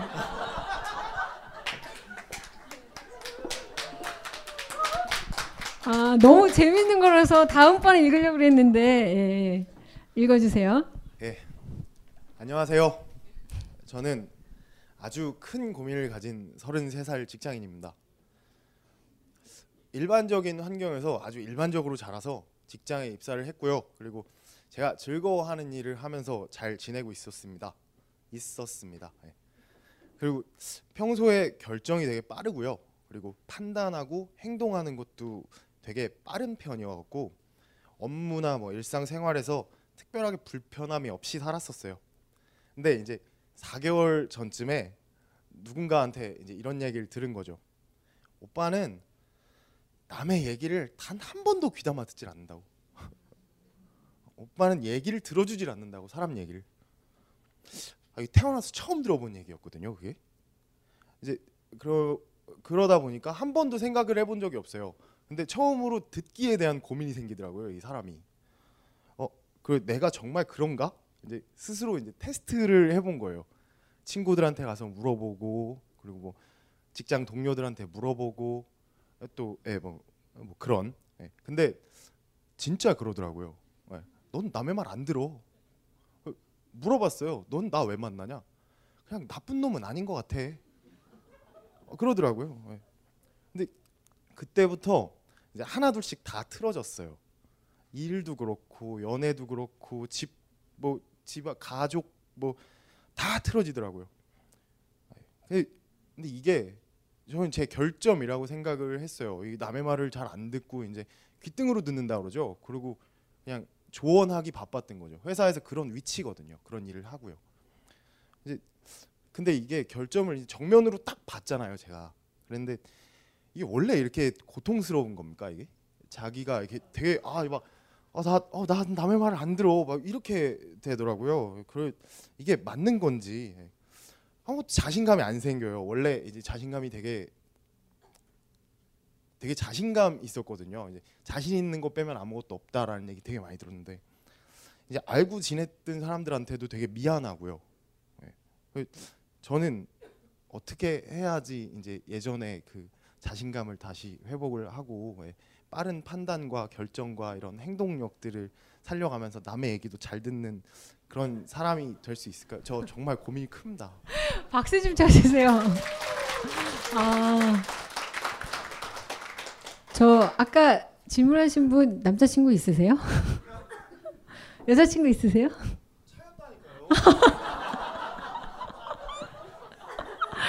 나쁜 놈은 아닌 것을 만났는데 여전히 귀담아 듣지 않으시니까. 아, 근데 이분의 정말 병명은 어, 아는 게 병이다죠. 자기 각성을 했는데 불행해지신 상황이세요. 몰랄 때가 훨씬 편했는데 어, 고, 본인은 이쪽에 지금 앉아 계셔야 되는데 여기 자존감 낮은 쪽이거든요. 아 오늘 주제가 관계와 자존감인 것 같아요. 나 너무너무 어, 이분이 마음에 드는 게, 음, 이 자존감 낮은 편의 이 대표적인 사람으로서 저분이 이 자존감 높으시고 당당하고 귀뚱으로 드신 분이 저렇게 자아를 성찰하셔서 괴로워하는 걸 보니까 조금 꼬숩네요. 이분들도 그런 얘기를 들으면 상처를 입는구나. 솔직히 정면으로 그 얘기를 들으니까 그때 기분이 좀 어떠셨어요? 그 얘기를 해줬던 친구가요. 이제 원래 이제 그 그 암묵적으로 결혼이 약속이 돼 있었던 친구예요. 아 여자분이. 네, 그랬는데 이제 한 참았나 봐요. 네, 아. 계속 참았나 봐요. 아. 네, 그러다가 맨날 지적질만 듣고 있다가. 그러다가 이제 얘기를 한 거예요 저한테 저한테 이제 얘기를 했는데 이게 그 다른 사람 뭐 친구가 그렇게 얘기를 했으면 음. 개소리 하지 말라고 그냥 이렇게 얘기하고 넘어갔을 텐데 이게 그렇거든요 인생 목표 중에 일부분이었던 사람한테 그런 얘기를 딱 들으니까 이게 예, 화살이 와서 꽂히는 것 같은 그런 느낌인 거예요. 좋아하셨군요. 그렇죠 종교고 신앙이고 음, 오, 오, 오. 오. 네. 그래서요. 뭐, 네, 그랬으니까요. 그랬는데 그 아 그냥 이렇게 딱 들으니까 들으니까 아 내가 진짜 그런가라고 음. 생각을 친구들한테 물어보. 근데 다 하나같이 그렇다고 얘기를 하는 거예요. 몰랐어? 뭐 이런 말 안 하던가요? 아니 너는 그걸 모르고 여태까지 살았냐고. 네. 그- 음. 그래서 제가 다시 물어본 거예요. 너는 그럼 날 왜 만나냐? 그러 그랬더니 나쁜 놈은 아닌 것 같다. 근데 생각을 해보니까 친구들이 저한테 고민을 얘기하고 뭐 이랬던 적은 없었던 것 같아요. 아. 네, 우린 즐거울 때만 만났던 거죠. 슬펐을 때는 뭐 아버지가 돌아가셨거나 뭐 이런 거 말고요. 네. 자기가 마음적으로 슬펐거나 뭐 이랬을 때는 저한테 한 번도 그 얘기는 한 적이 없어요. 주로 이렇게 자존감 낮은 쪽에 가요. 그런 분들은 저런 분들한테 의지하죠. 그 이제 그런 거를 알고 나니까 내가 인생을 잘못 살았나 음. 싶기도 하고요. 뭐, 네, 그냥 여러 가지 이 생각이 많이 들어요. 저 어디부터 어떻게 해야 되는 겁니까? 아니요, 너무 잘 살고 계신 것 같아요. 어, 일단은 그래서 신앙이고 종교를 잃으신 상태시잖아요. 얼마나 그, 그 마음이 힘드셨겠어요. 사실 본의 아니게 일부러 그러신 건 아니잖아요. 그렇죠. 일부러 귀뚱으로 들을 일은 없어요. 귀가 뚫렸는데 막힌 거죠. 그런데 그것 때문에 여자분도 참고 참으시다가 그 정말 그냥 물어봤는데 직, 진정성 있게 얘기를 하시면서 이제 본인이 그 앞에 아 내가 남자는 그런 것 같아요. 이 여자분이 종교고 신앙인데 내가 이 여자를 행복하게 해주지 못하고 있다는 것만 알아도 더 이상 그 여자 앞에 설 수 없을 것 같거든요. 맞아. 즉그 마음 때문에 사실 사랑해도 그 앞에 더 이상 관계를 맺기가 힘드셨을 거고 내 딴에는 뭔가 순수한 에너지를 갖고 살았는데 그거가 그렇게 함께 소통되고 있지 않다는 거 알아도 상당히 위축감을 느끼는 건 맞아요. 근데 한 가지 재밌는 건 본인은 이런 비슷한 역할을 하고 계실 거예요, 회사에서. 어떤 일을 하고 계시죠?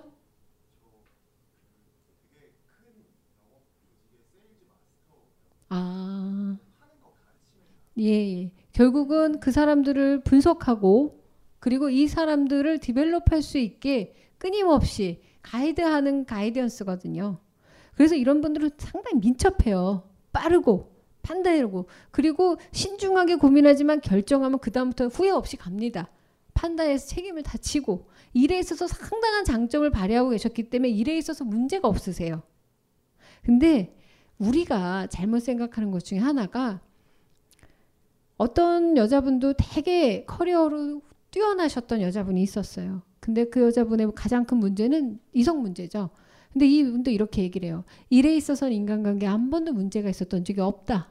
근데 이성 문제에서만 항상 나는 문제가 일어난다. 아니에요. 똑같은 여자예요. 일할 때 리더십 있었던 여자를 남자를 만났을 때 리더십 있게 끌고 가면서 여자인 척을 원하는 거죠. 이 남자는 이 여자의 뭘 보고 좋아했을까요? 리더십. 나를 이 여자가 끌어주겠대.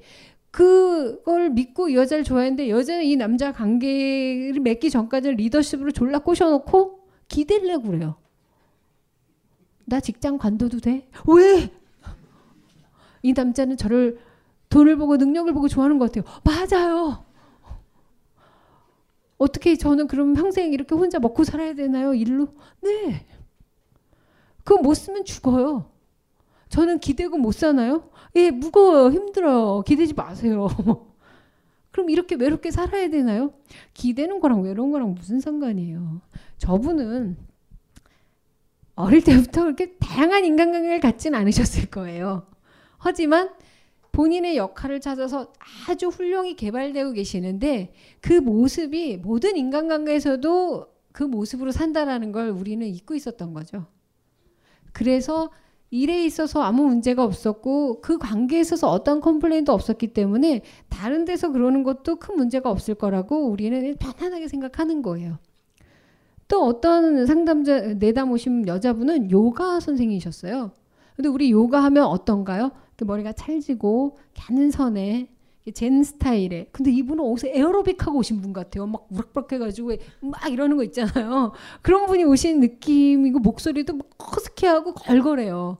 근데 항상 요가 클래스에서 선생님들, 학생들과 문제가 생긴대요. 그래서 간만에 들어보는데 정말 목소리가 우렁차세요. 일단은 듣기만 해도 스트레스를 받겠어요. 이 좁은 요가실에서. 다들 뭐, 뭐, 나마스테 이러는데, 나마스테! 막뭐 이러면. 너무 힘들잖아요. 그래서 선생님은 이런 조그만 요가실에서 하실 분이 아니고 큰 데서 사람들 막 몇백 명씩 놓고 그런 걸 하셔라. 딱 저분 같이 요가 마스터가 되고 싶은 사람을 가리키는 요가 선생님을 하고 대박이 났어요. 그 목소리는 거기서 카리스마를 갖는 거죠. 한분한 분한테 열정을 갖고 가르쳐 주니 이 사람이 얼마나 좋아했겠어요. 근데 이 좁은 데서 열정을 갖고 하니 이 사람 뒤지는 거예요. 그냥 동네에서 왔는데 그냥 여기 좀 암대가 좋은데 막 갈비뼈가 나가는 거죠. 이분 따라 했다가. 근데 마스터가 되려는 분들은 그런 혹독한 트레이닝을 좋아하겠죠. 필요한 곳에 계시니까 막 올라가는 거예요. 그래서 너무 좋아졌다고 막 왔어요. 그런데 그 다음이 있는 거죠. 그렇게 잘 될 때 과신해서 인간관계를 확 가버려요. 관계가 일을 잘해서 관계가 좋아지면 이상하게 개인적 관계로 가버립니다. 그럼 그때 가서는 다른 걸 원해요. 그냥 그 역할에 거리를 유지하면서 잘 지내야 되는 거거든요. 예를 들어서 제가 남자를 꼬십니다. 뭘로 꼬시겠어요? 너의 운명은 내 손 안에. 전에 말로 꼬셔야 돼요. 성대가 결절이 돼요. 한 놈 꼬시면 모가지가 나가요. 그런데 나중에 이 사람한테 대화와 이런 걸로 꼬셔놓고 왜 몸을 안 줘? 막 이럴 수는 없는 거잖아요. 몸 보고 왔겠어요? 하지만 대화가 하고 싶어서 나를 만났을 텐데 딴소리 한다라는 거죠. 내가 용해서 사람들이 좋아하는 거지 제가 이뻐서 좋아하지 않는다라는 걸 엄연히 전 알아요. 전 용해요. 참 잘 맞히더라고요. 10년, 15년 전에 분도 와서 어, 선생님 그때 말씀하신 게 다 맞췄어요. 진짜 인터넷에 올려줘. 막 이러지만 그러니까 오는 거지. 뭐 내가 얼굴 한 번 더 보고 싶겠습니까? 그런데 그걸 이해하고 받아들이기까지는 되게 상처가 됐어요. 그걸 처음에 딱 들을 때 우리 저 이기주의자님이 말씀하신 것처럼 너무 상처가 됐어요.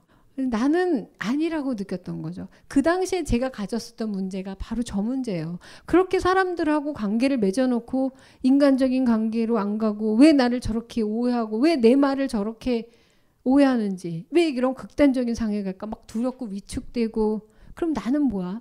나는 무슨 의미로 인간관계를 맺는 거야? 인간관계는 내 역할로 맺는 거예요. 본인의 그 조언이 필요한 저런 여자분을 만나셔야 되는 거예요. 종교의 신앙을 바꾸셔야죠. 오빠 난 이럴 때 어떻게 했으면 좋겠지? 이건 말이지. 막 이런 남자를 만나셔야 되는 거고요. 그런 여자를 답답해 하실 게 아니고 그러면서 이 여자가 디벨롭 되는 걸 보시면서 환희를 느끼셔야 되세요. 물론 중간중간 남자 여자로서 또는 친구면 친구로서 가족과 뭐 부모 자식이면 그 관계에 맞는 것도 한번 이렇게 깨지셨잖아요. 아 너무 이렇게 나가서 내가 잘하고 있다고 너무 생각하면 안 되겠다. 들으려고 노력만 하시면 돼요. 사랑하는 사람끼리는 노력해 주는 게 중요한 거지 결과를 중요하지 않거든요. 본인이 그 상황에서 너무 믿었던 사람한테 나를 받아들이고 내 모습을 사랑한다고 느꼈던 분한테 그렇게 말을 듣는다면 정말 위축될 수밖에 없죠. 저도 제가 정말 사랑하는 사람한테 뭐 아주 친한 친구한테 그런 얘기를 들었을 때 나를 왜 만나? 내 이용 가치. 그게 이용 가치, 이용하는 거 이게 나쁘다라고 생각하지 않게 됐어요. 저 사람이 나를 이용한다면 나가 충분히 이용 가치가 있구나.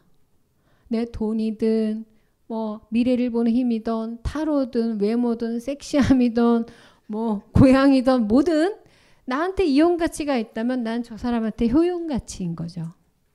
본인은 그런 사람을 만나시면 되시는 거고 어쩌면 그 여자분도 본인한테 착각했었던 건 그런 상당한 커리어적인 거에 믿음감 있고 신뢰감을 가졌지만 일상적으로 그거에서 본인이 다른 걸 필요로 하진 않으셨던 거 그 여자분의 착각이기도 하신 거예요.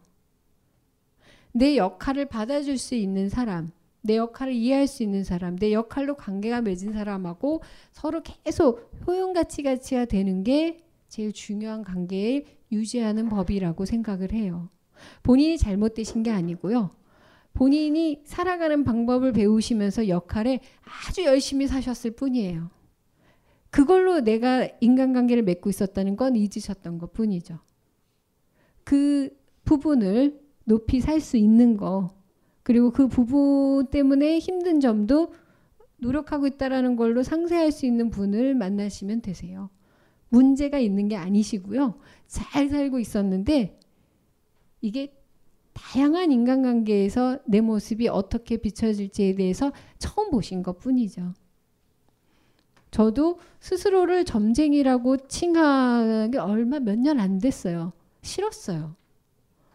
저도 그냥 조용히 저 뭐 못나지도 않고 조용히 시집가 잘 되고 싶었어요. 그런 꿈을 꿨다가 개박살 나고 그 이후로도 뭐 그런 꿈을 안 꾼 건 아닌데 이 역할이라는 것 때문에 제가 이 상담을 하게 된 거죠.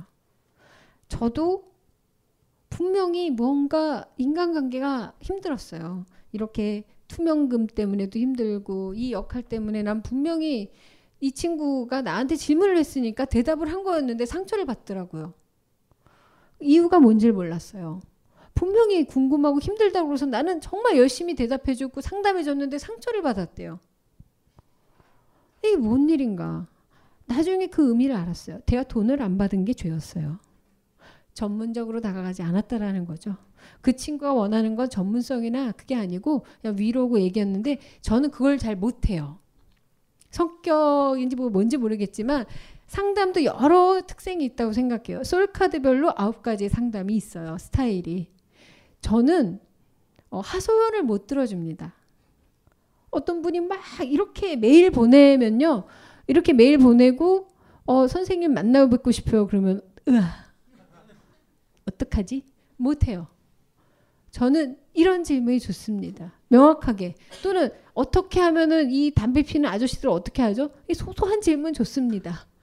즉 해결점을 찾을 수 있는지 없는지 또는 이 문제를 파악할 준비가 되어 있는지는 찾는데 위안이 되고 싶어요. 위로해 주세요. 이야기를 들어 주세요는 못 들어 드려요. 그래서 제가 이런 고민은 제가 못 들어 드립니다 했더니 욕을 먹었어요. 사람을 가리시는군요. 네, 가립니다.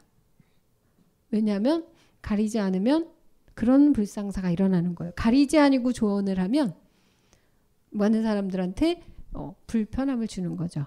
그럼 본인이 잘못한 것도 아니고 저쪽이 잘못한 것도 아니에요.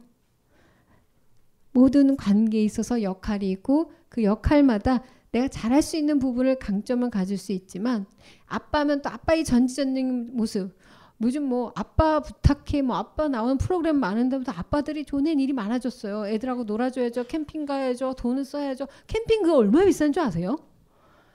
아니면 노숙이잖아요. 아니면 럭셔리 캠핑인데 왜 이렇게 아빠들한테 이렇게 강요를 하고 난리예요? 안 그래도 피곤해서 뒤지겠는데 제가 좀 남전 여비가 있습니다. 저희 집안에 그렇게 커가지고 저는 솔직히 어, 남녀 평등을 좋아하지 않아요. 여자로 편하게 살고 싶어요. 안 그래도 너무 평등해. 저는 학 회사 다닐 때도 정수기를 제가 다 들었어요. 그 가는 거 있죠, 정수기 가는 거. 여자들이 아막 이럴 때 답답해서 그냥 들어요. 그 장면을 본 모든 남자 직원이 한 선생, 한 대리 이러면서 제가 다 다 허리가 안 좋아요 남자분들이. 전 남녀 평등 너무 싫고요. 그냥 남전 여비로 살았으면 좋겠어요. 여자가 할 일만 시켰으면 좋겠는데 무거운 거 들죠. 집에서도 이삿짐 날리면 까대기라고 아세요? 전문 용어인데 집 나르는 거. 저는 냉장고를 들어요. 오빠는 막 이렇게 막 이런 거 휴지 이런 거 가지고 있는데 전 막 농짝을 밀고 그래요. 아, 그래서 전 여자 취급을 받고 사는 게 소원입니다. 어쨌건 우리 이기주혜님이 이기주의자가 아니고요. 본인이 제일 열심히 이기적이었던 건 일에서였어요. 그게 그 사람들을 돕는 이타적이었던 거죠. 근데 그 장소를 떠났을 때 한번 정할 필요는 있어요. 저도 그래서 친구들이 뭐 고민을 들어 뭐 얘기를 하면 안 되면 안 잘라요. 어야 뭐 좀 만나자 그러면은 친구가 갑자기 날 만나재요. 이유는 뭘까요? 씨 고민 있는 거예요. 뭐가 고민이야? 막 그럼 아이 뭐 그냥 뭐 할 얘기도 뭐 할 얘기 있는데 아나나 나 말이지 요즘 끝 그만 나 힘들어 내가 체력이 생기면 연락할게. 음. 그럼 그 친구가 저를 끊을까요? 기분 나쁘겠죠? 하지만 난 용하니까 안 끊어요 걔네들이. 제가 용하면 용할수록 걔네들은 기다립니다. 체력이 생길 때까지. 왜냐하면 그때 만나면 제가 술 쏟아주고 밥도 사고 잘해주거든요. 어, 그 전에 내가 좀, 어, 미안해. 이때까지 내가 시간이 없겠어. 뭐 이러면 기다려요. 본인의 효용 가치를 계속 키우세요. 종교와 신앙은 바꾸셔도 되고요. 너무 걱정하지 마십시오. 이분 잘살것 같지 않으세요? 매력 있죠? 네, 괜찮아. 박수! 그 저기 그 언니 그 뭐 방독면이 필요하신 언니 있죠? 이분한테 좀 물어보세요. 이런 경우 어떻게 해야 되는지 저 연락처 좀 나누시고 그래서 그 사회생활 하는 데 있어서 그런 아저씨들 대처를 어떻게 해야 되는지 저분 빠꼼입니다. 아, 아주 예리했어요. 향을 찾아라. 전 정말 훌륭한 대안이었다고 생각합니다. 이런 훌륭하신 분이 그 여자분의 그한테 고마우셔 하세요. 정말로 본인의 역할을 찾으신 거예요. 그 역할이 직장을 떠나서도 계속되고 죽는 그날까지 계속되게 본인의 능력을 키우세요. 그거면 됩니다. 노력은 하셔야 돼요. 근데 본인이 장점을 발휘할 수 있는 일을 친구로 도우시는 게 좋을 것 같아요. 자, 아까 얘기하셨는데 뭐 아버님 상을 당하셨어 돌아가셨어요. 근데 거기서 무슨 일이 생겨서 우왕좌왕해요. 그때 본인 같은 분은 짜잔 나타나서 이건 이렇게 하고 저건 저렇게 하고 상주는 하고 이거 하시겠죠. 그 일이 끝나면 얼마나 고맙겠어요. 하지만 거기 앉아가지고 아버님이 훌쩍훌쩍 못 들어주신다는 거죠. 그땐 그냥 일을 하세요. 친구야, 내가 저기 바쁜 것 같으니까 내가 도와줄게. 일을 하시고 그 이야기는 그런 이야기 참 잘 들어주시는 분이 계세요. 그런 분들 고민은 또 뭔지 아세요? 사람들이 나를 무시한대요. 다 서로 고민이 있는 겁니다. 대신 역할일 뿐이세요. 본인의 효용 가치를 높이시는 게 중요하신 거지 단점을 자꾸 고치려고 하지 마세요. 절대로 안 고쳐집니다. 귀등에서 귀가 되지 않아요. 그냥 귀등으로 흘려드릴 수 있는데 귀가 날리도록 일하세요. 그리고 위치감 느끼실 필요는 없으신 것 같아요.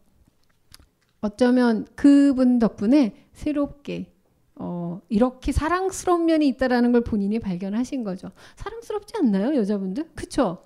오히려 저렇게 솔직하게 난 못 듣겠어 이러면 그게 더 좋은 거예요. 근데 몰랐었다라는 건 문제는 맞아요. 근데 이젠 알았으니까 노력도 했으니까 안 되는 거 안 되고 친구야 난 여기까지 더 들으면 죽을 것 같아라고 얘기해 주세요. 그럼 그 친구가 노력한 걸 고마워할 거예요. 결 관계에서는 내가 일하는 것 빼곤 너무 결과를 따지지 않으셔도 돼요. 고생 많으셨습니다. 두 분 연락 같이 좀 해보세요. 전자담배 그 아유 신기무치기였습니다. 감사합니다. 오늘 10시 반이고 더 늦으면 그럴 것 같아서 여러분들이 저를 또다시 만날 수 있는 방법은 뭐죠? 강력한 댓글과 요청으로 이 상담소를 또 열어달라. 많이 여러분들 주변에 알려주시기 바랍니다. 그리고 어우 저희 편집장이 쪄서 그런데요. 저 냄비 받침으로 책 한 권씩도 사주세요. 감사합니다. 이 강의는 벙커원 어플에서 동영상으로도 시청하실 수 있습니다. 벙커원 라디오